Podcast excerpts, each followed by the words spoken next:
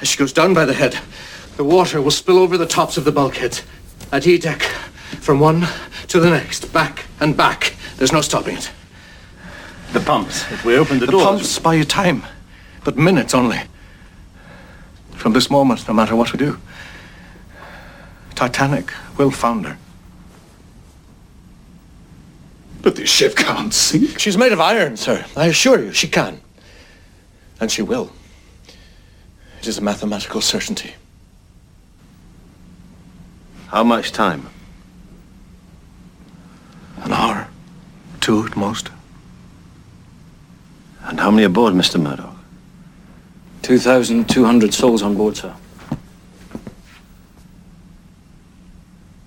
Well, I believe you may get your headlines, Mr. Ismay. From Chicago, this is The Unenthusiastic Critic, a podcast about destroying your marriage one movie at a time.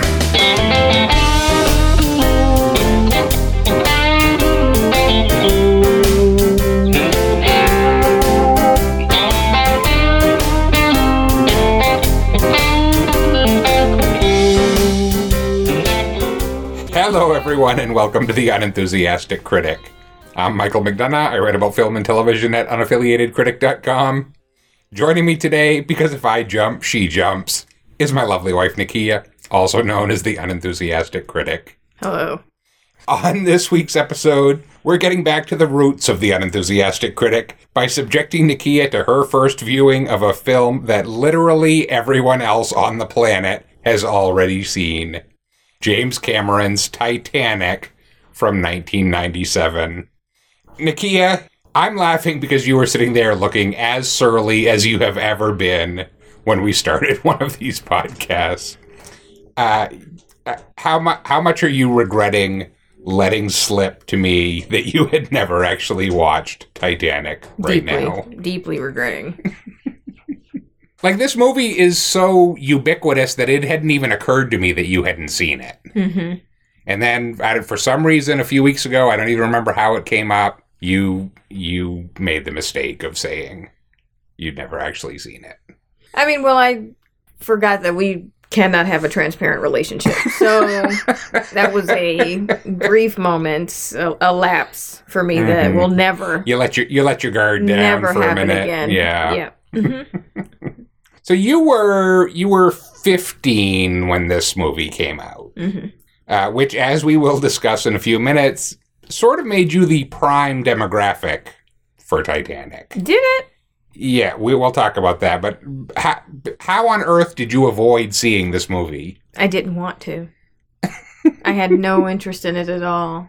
In high school, your friends weren't going to see it. You didn't. So when I didn't go see a ton of films in high school, Okay. uh, which is part of the reason why we do this, Right. Um, and then even if they were going to see it, I would have opted out of the. I would not have gone to see this why? Why?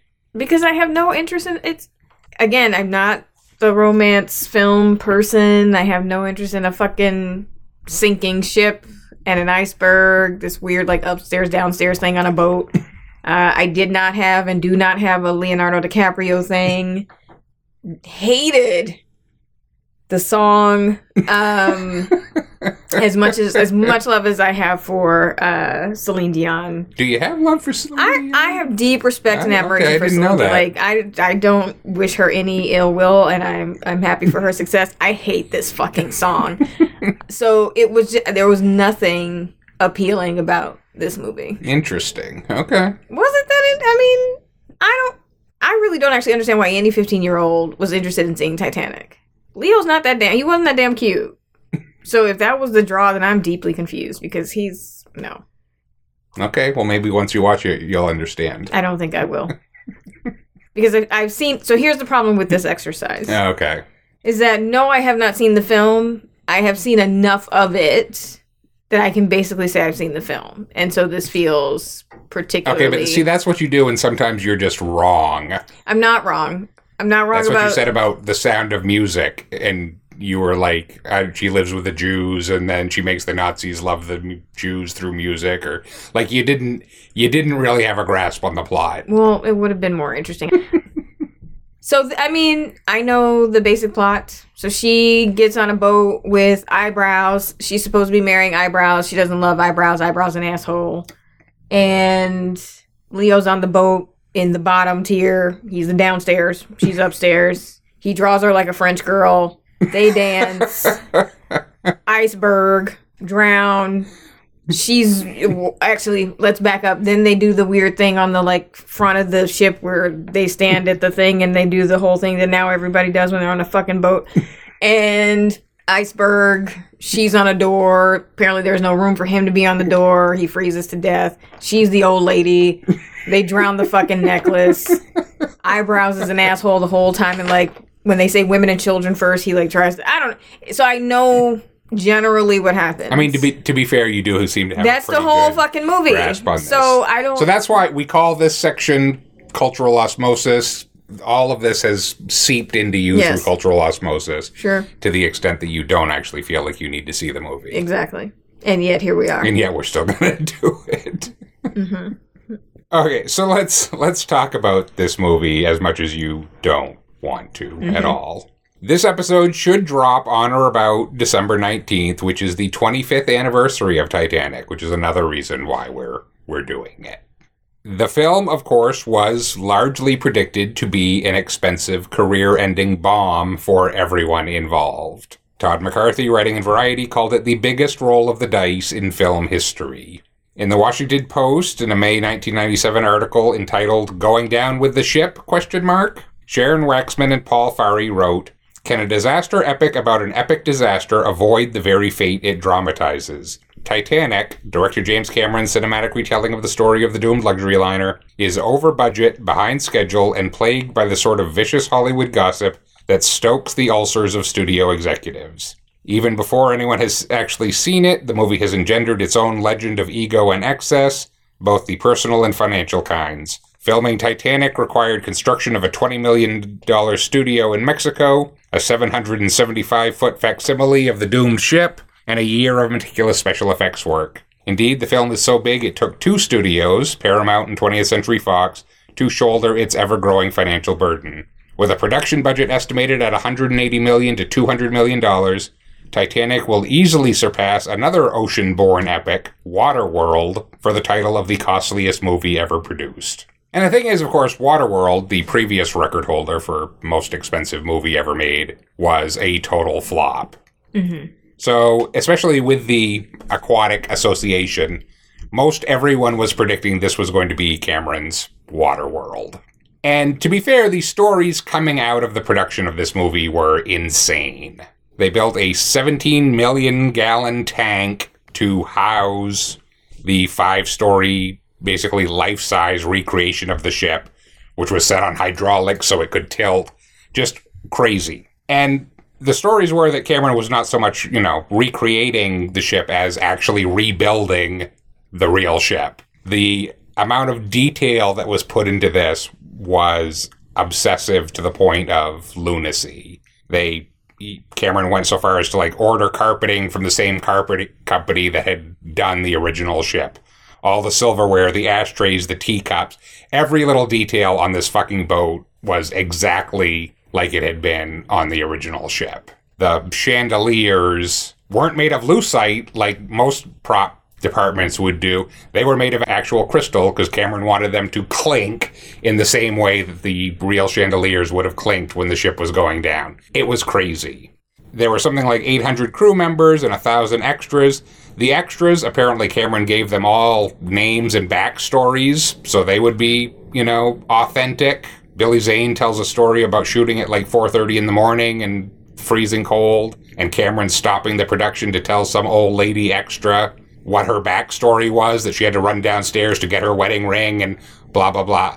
Crazy talk. Uh, Kate Winslet says she got hypothermia and almost drowned twice in the making of this movie. Everyone reports Cameron was a tyrant on the set, just throwing fits when everything wasn't exactly the way he wanted it. One evening while filming, more than 50 members of the cast and crew, including Cameron and star Bill Paxton, were rushed to the hospital tripping because someone had spiked the lobster chowder they were serving that evening with PCP. So, all of these stories were coming out. It was not giving anyone hope that this movie was going to actually even get finished, let alone be a success. Uh, it was delayed several times. It was originally scheduled for a June release, then it was pushed back to July, then it was pushed back to Thanksgiving, then it finally opened Christmas week. So it was the kind of disaster in the making that Hollywood loves to see and talk about. Everyone was obsessed with it for months ahead of time. I think all the pundits were looking forward to the pieces they would get to write about how, you know, Cameron was the new captain of the Doom ship and the hubris involved and all of that. Um, the studios were terrified at 200 million. The film would need to make 400 million just to break even. The studios had originally thought they were getting an action movie, and then they realized that was not what Cameron was making at all, really. It was a film with no bankable stars. Neither of these, the two leads, were big stars at that point. Uh, there was no merchandising upside. You weren't going to sell toys based on Titanic. They sold shitty replicas of that necklace for a long time. They may still be doing that. They probably are. and of course, the film was coming in at three hours plus, meaning that it would scare away viewers, and, you know, theaters could only show it so many times per day because it was too long. Before the opening weekend, people were actually predicting that the James Bond movie Tomorrow Never Dies was going to was going to beat Titanic. Even Cameron apparently thought he was headed for disaster. He said they worked the last six months with the absolute certainty that the studio was going to lose about $100 million. And of course, as it worked out, everybody was wrong about that. The film was the number one movie for nearly four months, which was a record, and stayed in theaters for nearly a year. It made $600 million in its initial domestic release and went on to make more than $2 billion worldwide. And this is where we come back to the teenage girl demographic. Critic Mark Kermode hated Titanic and still hates Titanic. Uh, in fact, he once opened an interview with Leonardo DiCaprio by graciously saying, I've forgiven you for Titanic, something Leo apparently didn't find amusing. He doesn't seem like someone who has a sense of humor about himself, so yeah. In his book, The Good, the Bad, and the Multiplex, Kermode recounts how he ran into Paramount executive Sherry Lansing and basically accosted her for about 20 minutes about how terrible Titanic had been. All the reasons why it was terrible. According to Kermode, Lansing listened very patiently and politely and sort of amused until he was finished and then demolished his entire argument with one sentence. The problem with you, Mark, is you are not a teenage girl. Mm-hmm. And so this sort of became the narrative of this movie is that a lot a lot of people, but particularly young teenage girls and young women, were going to see this movie three, four, five times mm-hmm. and taking all their friends. In a New York Times story from early 1998, entertainment reporter Bernard Weinraub, who had been one of the many people predicting disaster for the film for months, wrote about the unprecedented su- success. What is evident about the startling box office for Titanic is that a hefty portion of the repeat business is coming from teenage girls and younger women who were seeing the film four or five times. Unlike teenage boys who attend movies with a friend or two, girls prefer going to theaters in packs. I, I don't know if that's true. It's not been my experience, but okay. Sure. And this didn't just happen in America. An AP story from March 1998 reported on a 12 year old girl named Gloria living in central Italy who went to see Titanic in her small town's one screen movie theater every single day it was playing. At the time of the story, Gloria had seen it at least 50 times in a row. Apparently, after a while, the theater just stopped charging her and just kept a seat open for her because she would come in every day and watch Titanic for three and a half hours. Uh, her mother, a cleaning woman, said she herself had not yet seen the movie, but didn't have a problem with it as long as Gloria did her homework first. Sounds like depression. that doesn't sound healthy at all. So here's the thing. I don't want to shit on that. Like I think if I recall correctly, this was one of the first times where the industry sort of recognized the purchasing power of Right. teenage girls. Hoorah, Master Chief. Wonderful. I You say you don't want to shit on it, but you sound like you're kind of shitting not. on it. I can recognize that and say I somehow was not a part. Like I did. I did not have any desire to go and see it, and so whatever sort of pull this had on that particular demographic, I missed it, and I, I, I still to this day I do not. I mean, if it if it's all about Leo and this sort of doomed love story, we should have had better options, and so this was. I, I don't know what it was, but I yeah, it's just no, no. What year is this? 97. When did Malcolm X come out? Uh, not sure. So that's a three-hour movie. I did see that right around theaters. that time. I, I did go see that in theaters. So you you were going to see Malcolm a X, three-hour film in theaters. Yes. So that that part. and that didn't seem long to you. No, because it's fucking brilliant. No, not at all. And talk about if you want to have like a sexual awakening, Denzel getting his hair conked, okay, and then becoming With the toilet water, with the toilet water. Hot then, hot in prison. Also hot when he's becoming uh, the head of uh, the Nation of Islam. So that was my yeah. No, I that was your Titanic. that that was right exactly. Except it was good. you must have been fun in high school. And it, I was a, I was a good time. Like it wasn't, and this is the thing is like, was I like particularly? And I wasn't. I was a normal, I think, kid. But like this whole, th- I, I really fundamentally don't understand it. okay, but to be fair, it was I not would have rather seen the PCP movie. the movie about the crew getting Yeah, ghost of that- PCP. that Actually, if, if footage exists of that, I would would I would good. really be curious to Sure, see that. I'd see that. But to be fair, it's not like this was a terrible movie that teenage girls just happened to like, or that's not how it was received. That was not the narrative. At the Oscars that year, Titanic tied the all time record for nominations set by All About Eve. Okay. And it tied the record set by Ben Hur for wins with 11 Oscars, including Best Picture. the Oscars like spectacle though, and the fact that it tied with All About Eve, that's a damn shame. we should all be technically yes, it was a triumph and a feat. hmm I do not think it's a good film. Roger Ebert gave it four stars. He said movies like this are not merely difficult to make at all, but almost impossible to make well. The technical difficulties are so daunting that it's a wonder when the filmmakers are also able to bring the drama and history into proportion. Mm-hmm. I found myself convinced by both the story and the saga. So there's a point in the film where the old lady and there she's become like a meme now where she's like I've been for fucking 89 years whatever the fuck she says. this is how I feel about it. It's like it's been it's it's no no no. I don't know what you're saying. I'm saying it's too I don't want to do this. It's I don't want to do 3 hours or however long of this film. Okay, well, let me give you one other review here. Mm-hmm. This is from from the opposite opposite end. This is Kenneth Turan in the L.A. Times. In a review entitled "Titanic Sinks Again Spectacularly," Turan wrote, "Seeing Titanic almost makes you weep in frustration, not because of the excessive budget, not even because it recalls the unnecessary loss of life of the real 1912 catastrophe." What really brings on the tears is Cameron's insistence that writing this kind of movie is within his abilities. Not only isn't it, it isn't even close.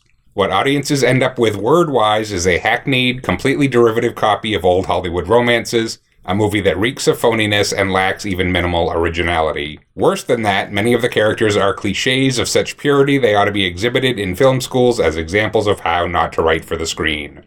As Cameron sails his lonely craft towards greatness, he should realize he needs to bring a passenger with him, preferably someone who can write. Mm-hmm. I feel like anybody who isn't who's watching this film and isn't rooting for the iceberg the entire time. I don't know what the fuck. I mean, you're just waiting for the iceberg. Sink the ship. Let's move this along. Sink it. So I have to say that was my reaction when I saw this. And I think I said last week I I've only seen this movie once. I saw it in theaters when it first came out. Uh, Did you go with a pack of 15 year old I, girls? I did not go with a pack of 15 year old girls. I probably went with a couple of my friends. I don't remember. Oh, wait a minute. This was, I was not in high school. So this was, right. yeah, no, I was pushing 30 when I saw this movie. You still could have gone with a pack of 13, I, 15 I may have gone with a date. I don't remember. That's a fun date.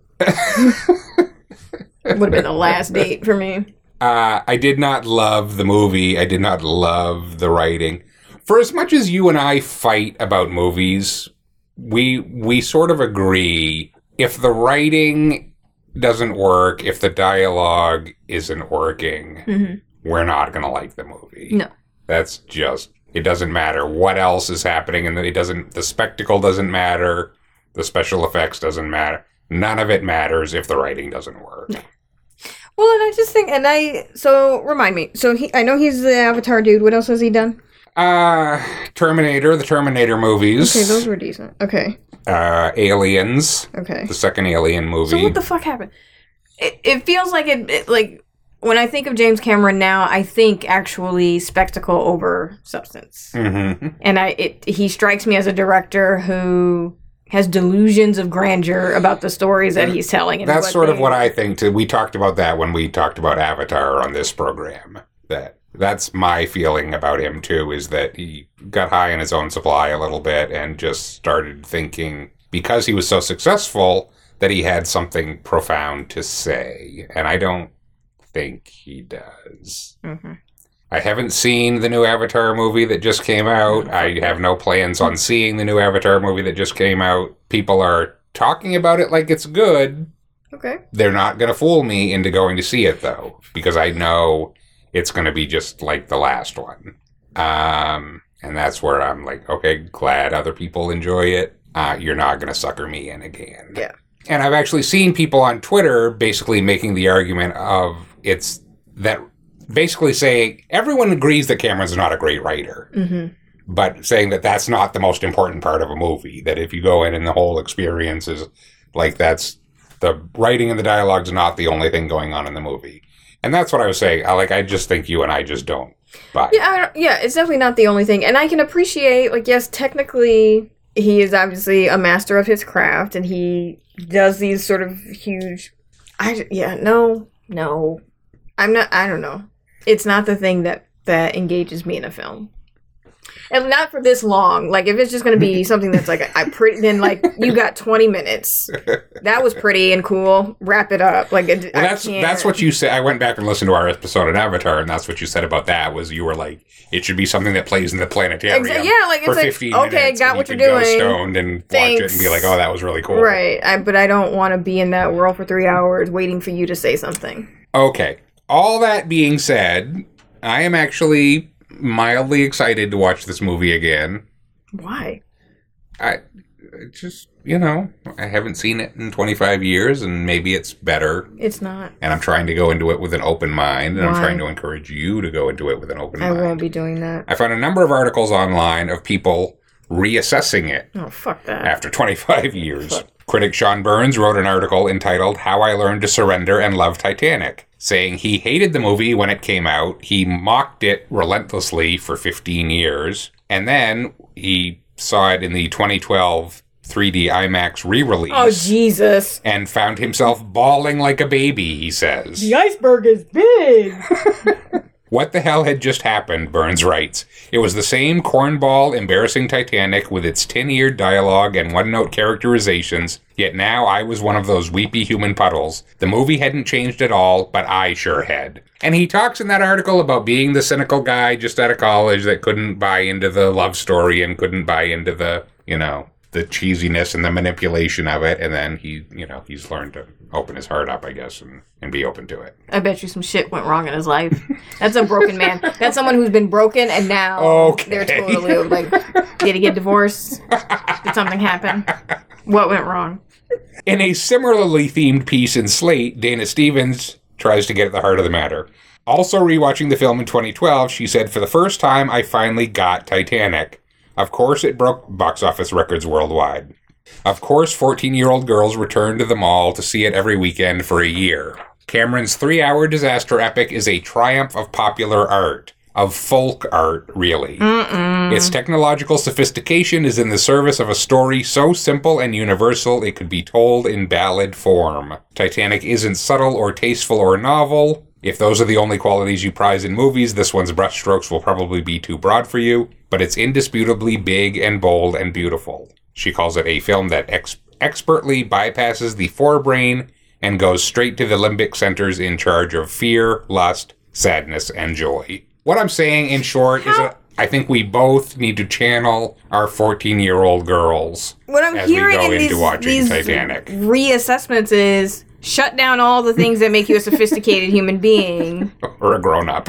or and then lean into this because it's univer- is it universal? It's like folk art. to be on a fucking door waiting for your the love of your life to die and then you gotta like pry his frozen hands off the fucking door.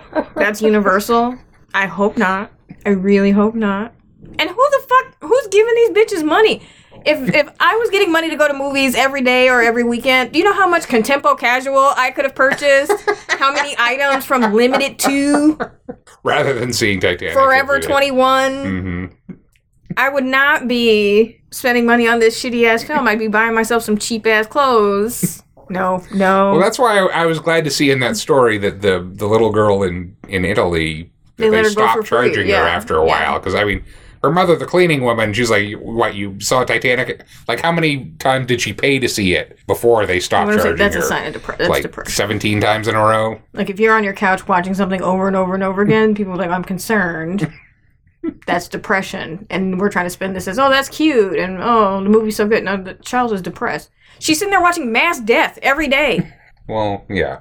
That's not good for your soul, man. So, uh, what what what are you expecting from this experience? To not enjoy it. Are you are you legitimately open to enjoying? No, I've been very clear about that. no, I'm not. I have not. I don't know how much clearer I can be. Would you admit to us all if any part of it you actually end up enjoying? Sure. If on the rare chances I come away with something like, oh, I enjoyed that, fine, but I don't. I don't think there's going to be anything here to do. I, I, I like eyebrows. Um, that's about it. Uh, I'm not even sure you know who that. I, there's like three different guys that you call eyebrows, and I don't think I, any of them are the ones in this movie. Do I call three different people eyebrows? You call Peter Gallagher eyebrows. Well, because he has some eyebrows. no, this one. No, when I'm saying eyebrows now, I'm talking about like super fine. What is his name? Zane. Billy, Billy Zane. Zane? Okay, so eyebrows. you do he's know known- who he he's is. very manicured eyebrows. whenever I see him, so he's eyebrows. Okay. Uh, and from what I gather in this film, he basically was just like, "Fuck women and children. I'm gonna save myself," which I respect. Uh, there's nothing in this film that no, No. no. Okay, I guess we're gonna find out. And I like Kate Winslet. I enjoy Kate Winslet. Kate Winslet is great. But I, I don't think I. This is not. No. Had you seen the as a teenage girl? Mhm. The because the only other thing Leo had done before this, he'd done Gilbert Grape, but it was really Romeo and Juliet that started So I had seen Romeo and Juliet. into the heartthrob that and I, became in this. I enjoyed Romeo and Juliet, but I, I still that did not give me a Leo thing. You I don't, I don't get. Okay, I really don't get it. I we can talk about that after, but I don't get it either. I still can't take him seriously as an actor. I still can't take him seriously as a grown up. For me, the best thing about Romeo and Juliet is um, Harold Perrineau. Like he's fucking Yeah. fantastic, and I wish the thing was about him. John Leguizamo is good. good in that also. Yes. So I like all the shit that's happening around Romeo and Juliet. Speaking of this, the, the association of Claire Danes, Mhm. apparently Cameron's original plan for this, the cast he wanted, was Claire Danes and Jared Leto.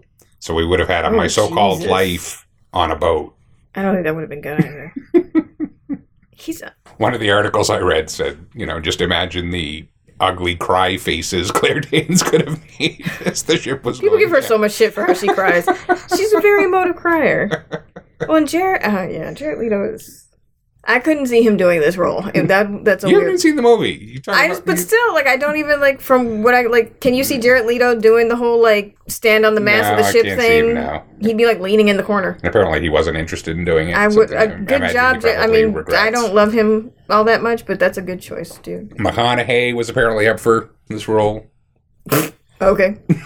Isn't he supposed to be like Irish or something? Like Leonardo DiCaprio is That's Irish. that's a very good point. Okay. Oh, I'm sorry. He doesn't have the inherent I guess with McConaughey, I can't see how he gets Gaelic. to, I can't see how McConaughey gets to Irish. I think that's what it was. I was just like, how the fuck is McConaughey going to be Irish? I don't. I don't know what to tell you. All right, all right, all right. What's that accent you're doing, sir? All right. I don't. I don't have anything else to say. Do you? You want to say anything else before we actually plunge any- into I, this I don't have anything. very long ocean voyage? Nope. I'm gonna fall asleep. You're rooting for the iceberg. We know that. I'm absolutely gonna fall asleep. And here's the thing: it won't even matter because I know the story, so I'll still be able to talk No, about I'm gonna it. have to. I'm gonna wake you up. Maybe Well. throw some ice water on you. Okay. I don't have anything to say. Okay. when we get back, we will talk about Titanic. Take a journey back in time in search of a mystery locked beneath the sea. On December 19th, you will be given the key. We're going to America.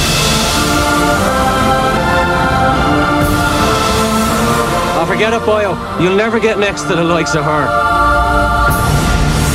Don't come any closer. I'll let go. No, you won't.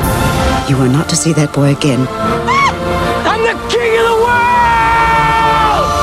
What made you think you could put your hands on my fiance? It's not up to you to save me, Jack. They've got you trapped. If you don't break free, you're gonna die. It's a ship. There's only so many places she can be. Find her.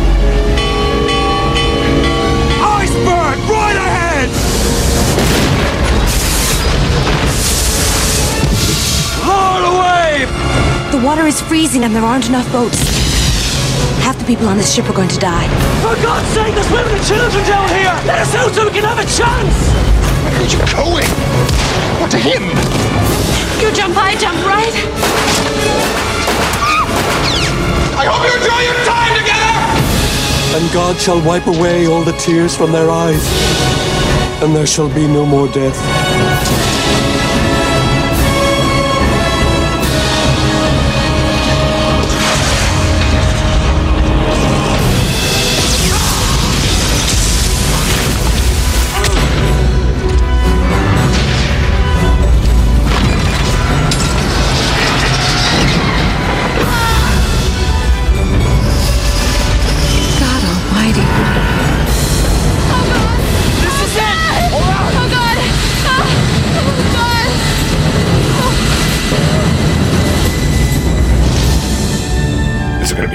Isn't it?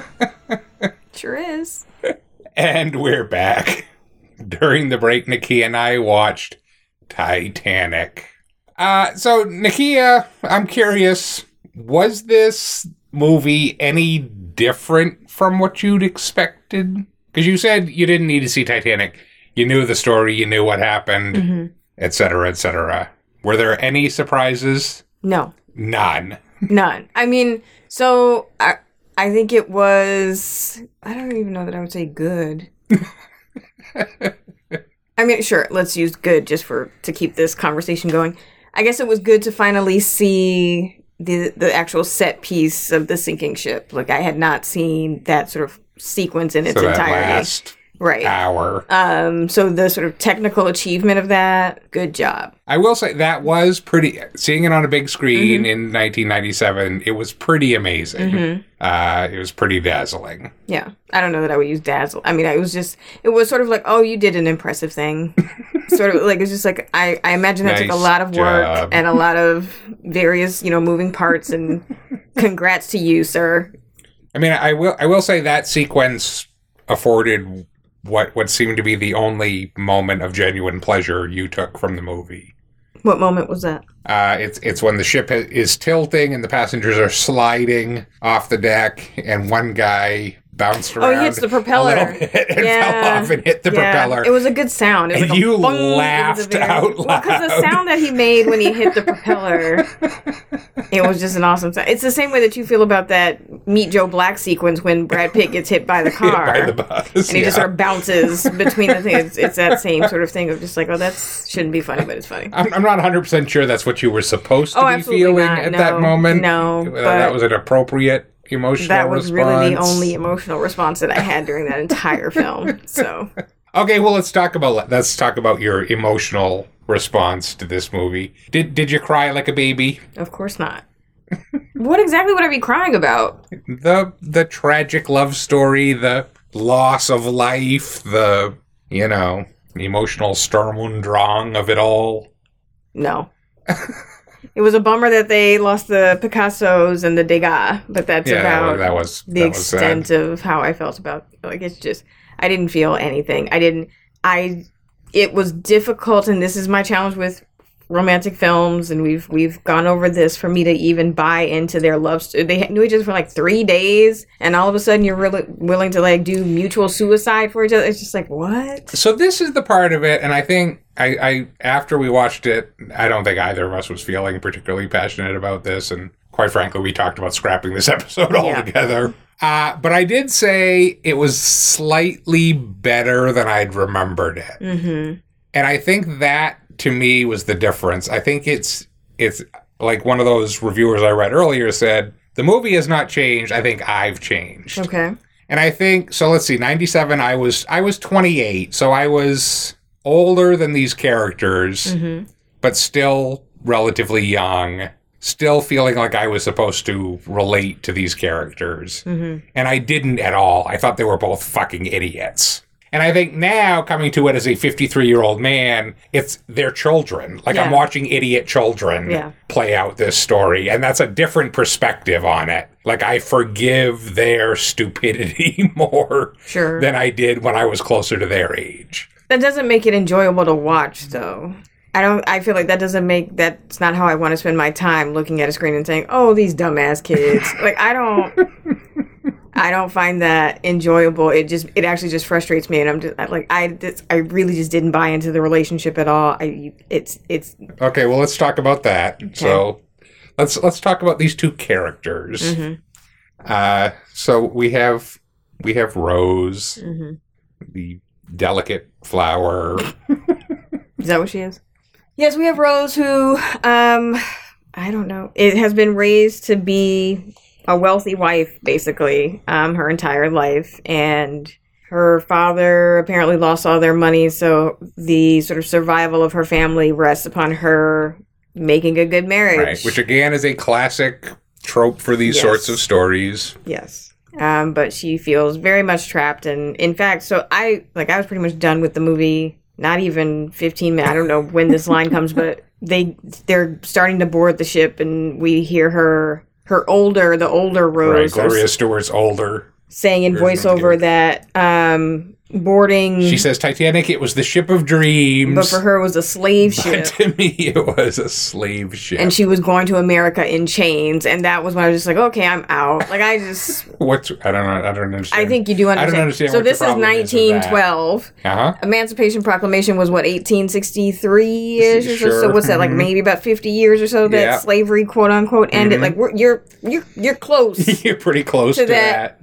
actual reality reference. of that history, and you're going to America in chains on a slave ship on your luxury.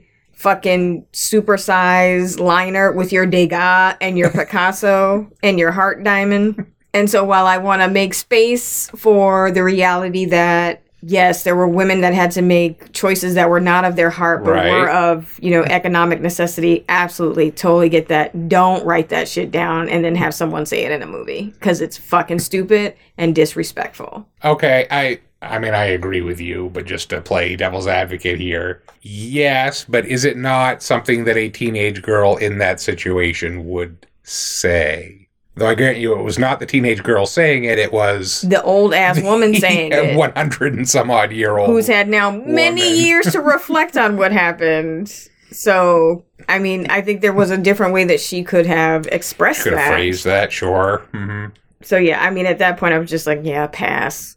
I mean, to be fair, Billy Zane was was a fairly unlikable. I mean. Billy was cartoonish to the point of like he wasn't even. It was just funny. Like he has this big moment where he like throws a table and gets in her face, and it's just like you know, don't fucking disobey me again. And like I just would have laughed in his fucking face because you you look ridiculous. You're basically like twirling a mustache while you're doing this. Well, this is Mark Kermode said Billy Zane was the only person in the movie who understood what movie he That's. I think he like, was, he was like, playing full on. And so here's the ridiculousness of it. problem. So this is why when we were talking about whether or not to do this episode, I was like, I don't have anything to say because it wasn't even interesting or campy or ridiculous enough Mhm. for me to have a comment on it. It was just fine. And so I don't have anything really to say about fine. If the whole movie had been everybody like Billy Zane came to work that day. If everybody was like, okay, we're going to be on Billy Zane's We're going to level, meet Billy at that level. then we would have some shit to talk about. And like, this is a ridiculous film, and let's talk about why this is like a totally ridiculous film that fully leans into the camp and ridiculousness of it. Instead, everybody else is like trying to get an Oscar, which apparently they did. So I guess kudos to you, but it just makes for a rather boring film, in my opinion. Mhm. Other than Billy Zane like stomping around the boat, where is she? okay, literally chasing her with a gun Yes. in the last act. Yeah. exactly. Yeah, no, I agree with you. And I got I mean Kate Winslet is a fantastic actress. Yes. I you would not have known it No. from this performance. No. And again, the script is giving her no help. Her I don't know why they had her do an American accent. That wasn't necessary. She could have been an English character just Yeah, as she could have easily. Mhm. The American accent is not helping her at all. It's it's not a great performance. And to me, compared to Leonardo, it looks better because I think I think he's terrible.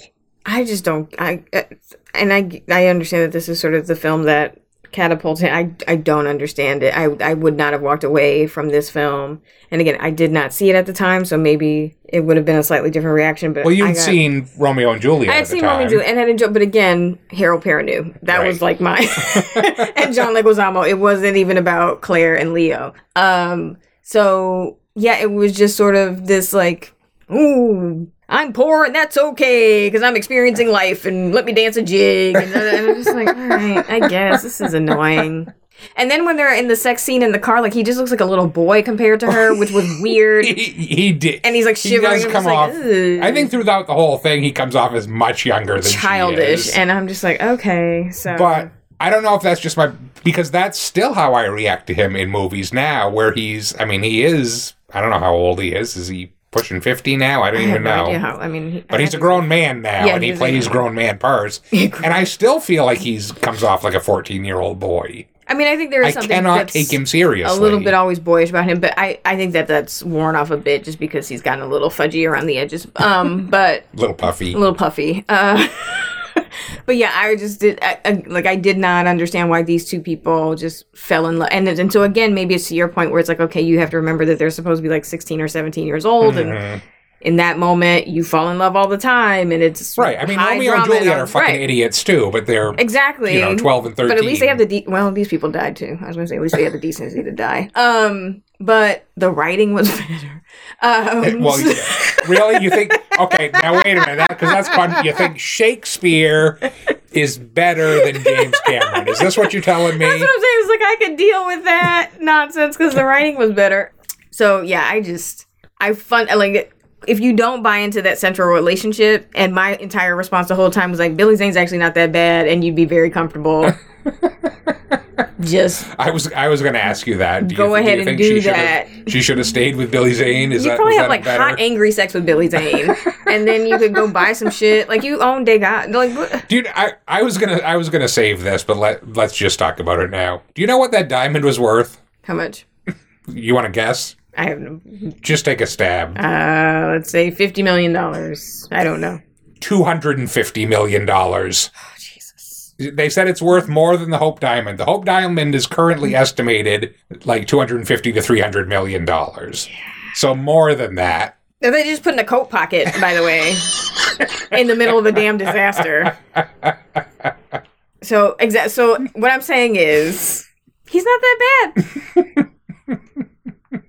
and you more than likely could like fuck other dudes on the side. Probably because he's going to be off to the club. He's gonna be doing whatever he's be- doing. So you could be like Lady Chatterleying like- it back of the manse. You're making poor decisions. Like your mom is absolutely a bitch, but she's sort of right in this in this moment of just like you need to secure the bag, like get your shit together.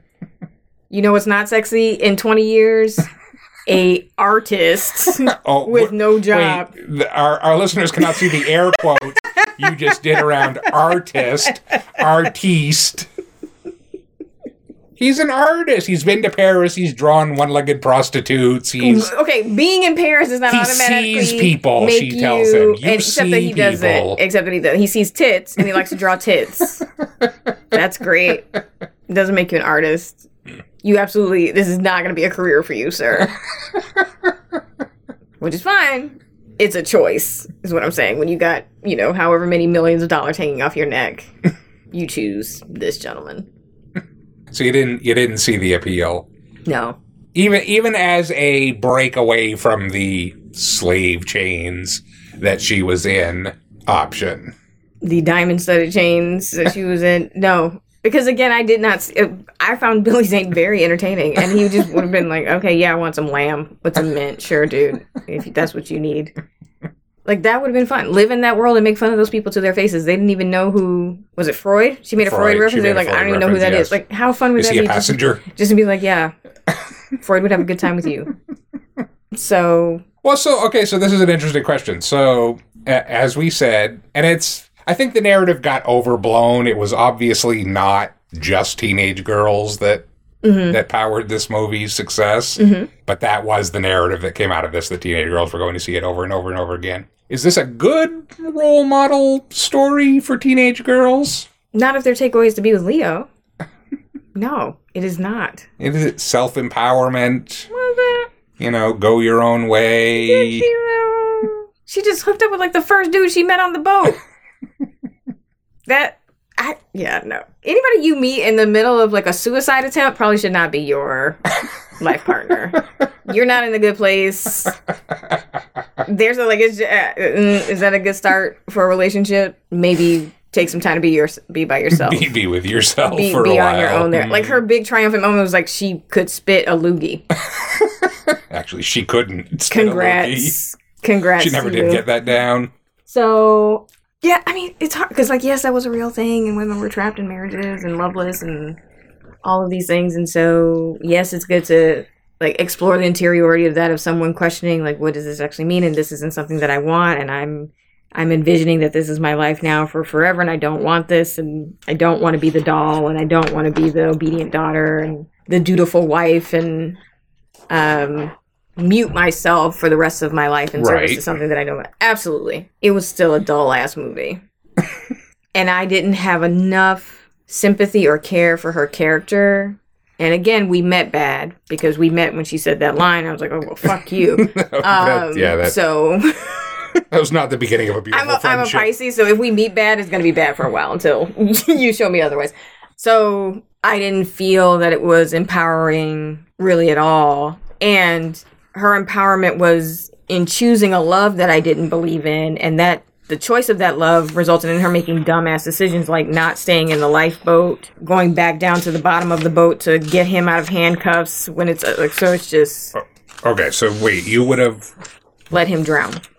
okay, Yes, and taken the first available seat absolutely. on a lifeboat. Yes. you met him three days ago. Fair enough. so, what would have made it better? better writing, better acting, um, those things. Okay, let's let's start here. So, this movie was three hours and fourteen minutes long. hmm If you'd had final cut, what would you what would you have done to this movie? Boat sinks.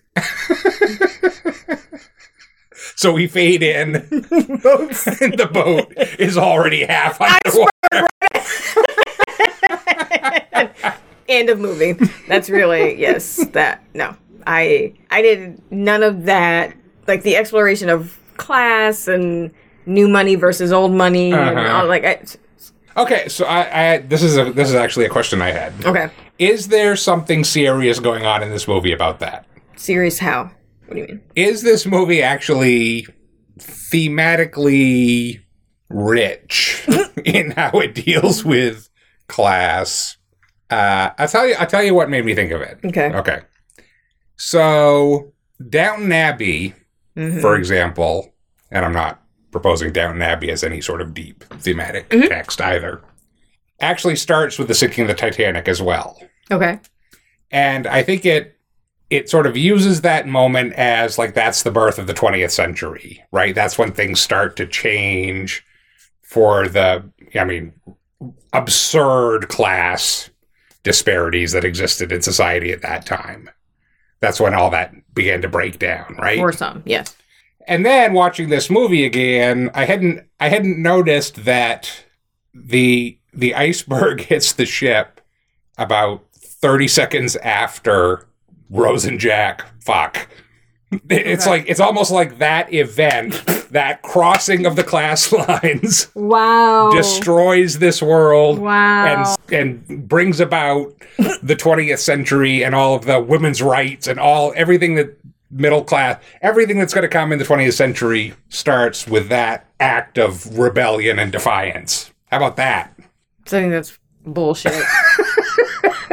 well obviously And if that is the case, like, how fucking sad would it be that the quote unquote birth of the 20th century started with what was to me one of the like most pitiful, sad sex scenes I've ever seen put to film? You know, he only lasted like two minutes. yeah no it can't have been good sex And it was in like this It was an awkward dra- like space. just and they had that dramatic moment of like, oh, it's so steamy in there because he's fucking panting from freezing. Um, so if that sad whimper of a fuck led to the birth of the twin. I, I really hope that was no one's idea because if it, w- then that's just that's horrifying. See, I feel like it's an interesting idea. I just think again, Cameron just does not necessarily have the the chops No. to write that script. No, no, no, no. That no. Sure. Okay. Let's. Yeah. All right, I tried. That could be an interesting idea. I guess. I mean, yeah. I mean, that's the thing is like all of that shit was there. Sure. it- I don't know that it said anything about anything. Like, yes, you have the quote unquote upstairs, downstairs, and the people in the lower levels were, you know, not allowed to get up and access the lifeboats and Well, they were they were just as as much as the upper class people were cartoonishly evil. They were just as cartoonishly Yes. romanticized. well, yeah. The whole Irish jig thing Yeah, and was the just- yeah. Well, and what was his name? Fabrizio. was just like a Fabrizio fucking Mario brother just bouncing around ship. It's like, why is he not an actual person? right. Yeah. And this, you know, Leo being able to sort of take a peek behind the curtain, and if he dressed nice, he could get access to the space where they then just sort of. Right, and you have Mo- Molly him to his Brown face, right, as the sort of money, transitional right. character there. So, like, yeah, all that's going on. I don't know that he said anything about it. I don't know that he said anything that hadn't been said about that before. Right. And typically, it is not revolutionary for a spoiled rich girl to fuck a poor boy that she thinks is cool. But nine times out of ten, she goes back to her rich life. So it doesn't tend to lead to like revolution by iceberg. Um, so yeah, I he is very good technically. And the the part where the boat sinks is very good technically. After anything outside of that, I could give a I will say, even that, even, and I do think, as you say, technically, Mm-hmm. it's a very good sequence. I don't think that sequence has any emotion to it. Like, I don't think it is good filmmaking. I think it's just good special effects. Mhm. And, you know what I'm saying? Mhm. Because it's not emotionally powerful. Well, because it's just bodies falling that we don't have any connectivity to, other than than Rose and Leo. We're just sort of um, they're just little dolls falling across the ship. um, I think I would the only sort of outside characters that were resonant were the band. Like that was Uh-huh, yeah. they were able to sort of fill those characters even though we knew nothing about them. yeah. Um, to where that was like, oh, that's a moment. That's like, cle this is clearly supposed to be an emotional moment. But other than that, I mean, it's all the things. It's all like, it, it just, and again, I, you and I have talked about this of like when I come to things versus when they were originally written. So they, they may have seen like fresher ideas at the time than they do to me now. But the whole sort of like, sort of money and fame hungry PR guy that was like, oh, we need to go faster. And if we go faster, then we'll get there earlier and you can break the, Yeah. the speed thing and his whole that was his whole thing the whole time and then the captain's making decisions based off of that instead of what would be the safest choice when you have to move a big ass boat around an iceberg at top speed and then his punk ass gets on the boat um, when the shit's going down This is Mr. Ismay, the, the ship. Which is such right. evil name um, so stuff like that was like you know those have become sort of stock characters like the, the Mhm. evil sort of business guy that like like fucking uh vest in uh aliens paul whatever his Paul name Reiser is was just, like the fucking the evil corporate guy that's like no we're just gonna do corporate- this because it's good for the, for the company character. it's like no you're making I actually thought, speaking of those characters, I thought Victor Garber was very good. He's the, the guy that designed the was- ship, and and in a slightly different movie than everyone else was in. he was because he was that little poignant moment at the end where he's just sort of staring at the clock. Yeah, like oh fuck. Um he just started to walk through the boat like a ghost because he knew that they were all going to die. Right. um so yeah he was he was fine. I did yeah it it wasn't enough to hate it. I didn't like it. I appreciate the technical proficiency of the last what hour is that? Yeah, i could not give a shit about any of these people. At all. And then the fact that the old bitch throws the diamond in the water instead of I don't know returning it to probably someplace in Africa or something where they mined it is infuriating. To me. or giving it to her granddaughter, or giving it to her who was like, right there. Anything else other than just throw it in the water because you just you you're feeling nostalgic about your shit. I didn't enjoy Bill Paxton's character. It was like this Okay, weird, well, I was going to say we hadn't talked about the framing sequence ocean here. rodeo cowboy bullshit. like, what are you doing? You're fucking oceanographer. Like, what? What? Are you, what is this? Like, I mean, um, he, he, he was a treasure hunter. Is treasure what he is. hunter. He's not really right. a is that why he had the earring in his ear? I'm a pirate. What about the old lady? She was, I believe, nominated for this. Was Gloria she? Stuart. Yeah. For not dying. I wish people could see you roll your eyes. we really need to do this as a video series. See, and this is why I don't want because I'm just going to be an asshole your about facial it. I'm just going to be an asshole about it, and she doesn't deserve it. but because I don't like the film, just like I don't know what the fuck you won for, or you were nominated for at all. She may. I don't remember if she won. She was definitely nominated. Like, okay, I suppose. I recognize my young breasts. Weren't they perky? That's that scene. The the drawing scene, pretty hot. no. That was apparently the first scene that they filmed together. Oh, that must have been awkward. Yeah, a little bit. I would think. Uh, no, it, it was not hot. No. I did not find it hot at all. He's like feverishly. And is that all you can do, artist? What do you mean? Did he draw anything? I guess he drew like other people. It's like, did he only draw naked ladies? I mean, mostly, but that's you know, in the history of art, that's you know, eighty-seven percent. Then you better be good. So you don't you don't seem to think that this had had this relationship continued had had they both gotten on the door. Uh, you you don't seem like you would have had a lot of hope for this great love story. No, they so would it's, not. it's pretty lasted. much just a great love story because it because it ends quickly. in death. Exactly because it ends. They would not have let. Does anybody meet their person at 16, 17 and then that's the person you're with? I mean, I guess it happens occasionally, but usually it's because you feel like you have no other choices or you've had babies. um, I'm in a terrible mood to do this. Uh, so I do not think that they would have lasted. No, because if it really is about her finding who she is, and that's not something she can do. She needs to go and do that then and explore that. And then at some point, yes, you will come to find someone who you then fall in love with as when once you become the woman that you're meant to be, and it'll be beautiful or whatever. But no, not the no. Were there any good parts? Other than the sinking of the ship. Well, yeah, it was more specific moments I was thinking of. The band, I guess. Yeah. Okay. you liked the band. I liked the the moment with the band. Yes. Okay. That's uh, yeah. And uh, well, that's none of it. Again, none of it was bad. I mean, some of it was bad. Well, the dialogue is bad. yeah. I mean, it's not great. Um, No, I'm gonna I'm gonna go right out and say it's bad, and I hate I hate with a passion. You talked about the Picasso's Mhm. thing. That sort of self-aware, smirking dialogue from the future. Picasso, he'll never amount He'll to never anything. anything. I fucking hate that Yeah. dialogue. Yeah. I hate the anachronism of it. Like, oh really? you feel superior because you now know that Picasso's are worth a lot of money?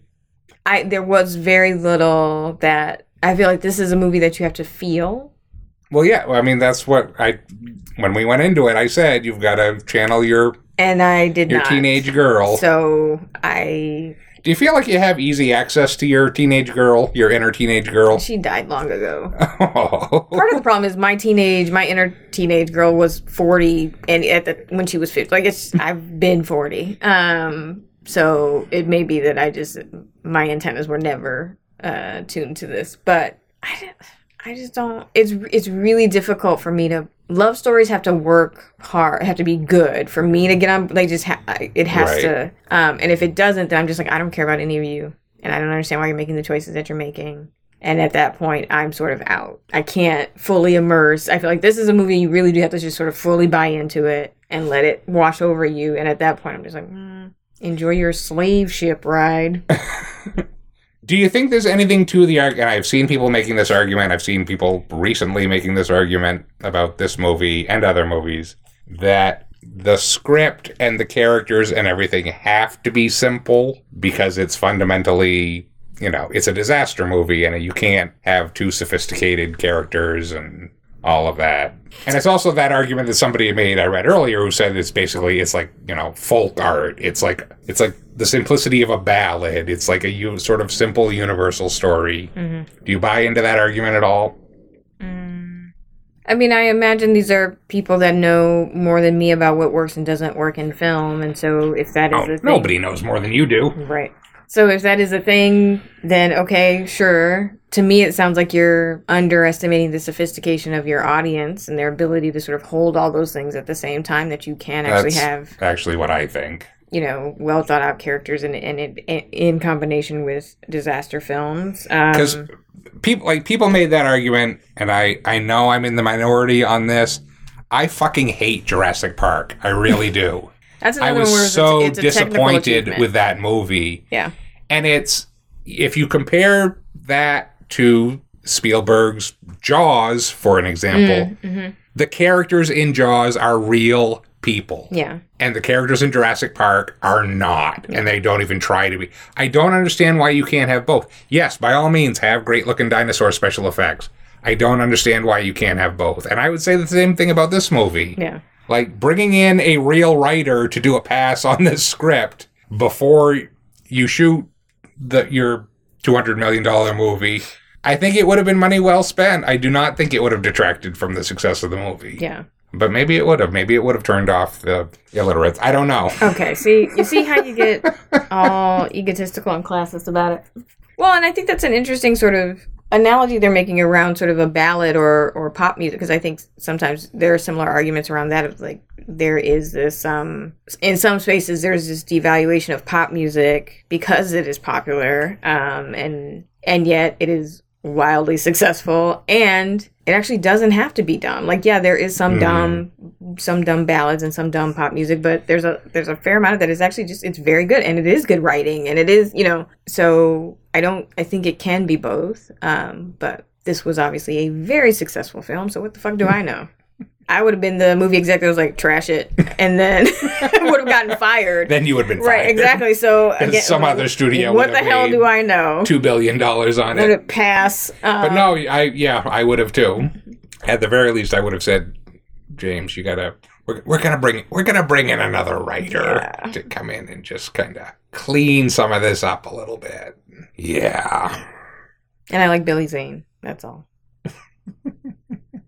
What happened? Oh, Billy lived, didn't he? Billy got away. I believe yes. We were supposed That's to. He got on one of the lifeboats. So That's I right. think it is presumed that he, yeah, because he made it to the rescue boat and Yeah. he was looking for her, and she was sort of hiding from him. I like that moment where he just grabs one of the orphan children off the deck. This is my kid. I got to get on this boat. she, I'm all she has in the world. I he love Billy says. Zane. Climbs into the lifeboat. yes. So if the this- only person making good decisions other than when he was like looking for her, and it's like you just need to get your like, dude, get on a boat. Like, stop looking for her. But otherwise, like, you're the smartest man on this boat. Oh, I meant to ask, uh, wh- how much would you, more would you have liked this movie if, say, Keanu Reeves had had the the Leo role? Okay, I don't just like blindly follow Keanu wherever he goes. Um, it would have been a very different movie. A, a better movie, right? if he was just John Wick on Titanic. Um, I would pay to see that movie. at least the sex scene would have been more believable. Just like, okay, that's a man fucking a woman and not this weird. Not a mother molesting a child. Was Arnie after this or before? Gilbert Grape? Yes. Before. It was a little like that. I was like It was, watching Arnie, yeah. have, and I was just like, mm, I'm not comfortable with it. I'm cold, Gilbert. I have to get off of this. I can't because I'm just getting worse.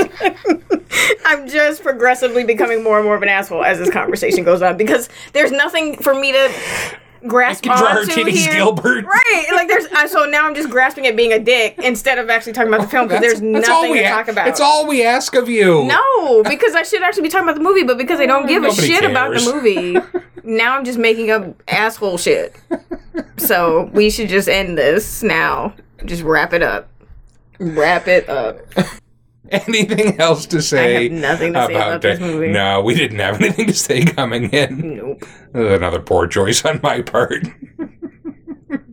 Sorry. hmm on record that I li- as soon as you mentioned we were doing this, like I'm not gonna have anything to say about that movie.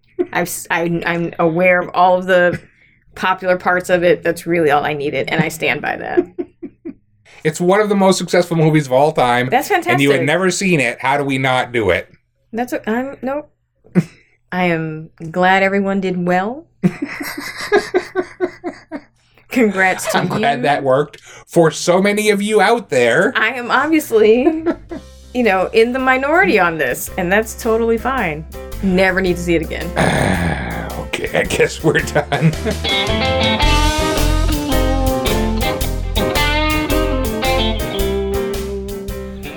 That's our show. We want to thank you for listening, and we hope you'll join us again in two weeks for the next episode of The Unenthusiastic Critic. Nakia, I looked at the calendar, and there really wasn't any sort of anniversary or other timely hook to help me pick the next movie. So I just had to go to our list and make an arbitrary decision. So I looked at the list and I said, you know what we haven't done in a couple of years? A musical. I, we literally just had this conversation. So for the next episode, we're going to be watching one of my favorites, Guys and Dolls from 1955, starring Frank Sinatra, Jean Simmons, and Marlon Brando. And let me tell you, you really haven't lived until you've heard Marlon Brando sing. I don't have. There's nothing more for me to say about musicals. I don't know why we're doing this. I've said all that there is to say. I don't enjoy them. You're going to like this one. This is going to be the one that wins you over. Really? Marlon Brando singing is gonna win, win me over? I think so. Okay. Guys and Dolls is currently streaming for subscribers on Amazon Prime, Paramount Plus, and Tubi, and it's available to rent from most of the other services. In the meantime, you can find us on the web at unenthusiasticcritic.com, where you can subscribe to the show, download earlier episodes, or make a donation to support our stuff. You can also hit us up at our social media links or email us at michael at unenthusiasticcritic.com. In any of these places, we encourage you to leave a comment on the show or suggest a film Nakia desperately needs to see to make her life complete. Until next time, remember, true love means conning your partner into watching movies they really, really don't want to watch. I, I tell you what I was thinking as I was watching those the scenes where the you know the ship is basically tilted at 90 degrees and the people are sliding down the deck. That would make a great pinball game. Titanic pinball. The, de- the deck of the Titanic pinball. I think it would be in poor taste. instead of balls, it would be the people. Deeply poor taste. Off stuff. It's not okay. Shooting them back up the deck and then they fall. That is that's that's a terrible, terrible thing. I think that's a money making idea. No, that's terrible. I think we should do that. Can't you just see it? The people bouncing off the I am not going to co-sign that awful, awful, inhumane thing you just suggested. No. We're going into manufacturing on that. Okay, good luck with that. This is my Shark Tank idea. Let me know how that goes.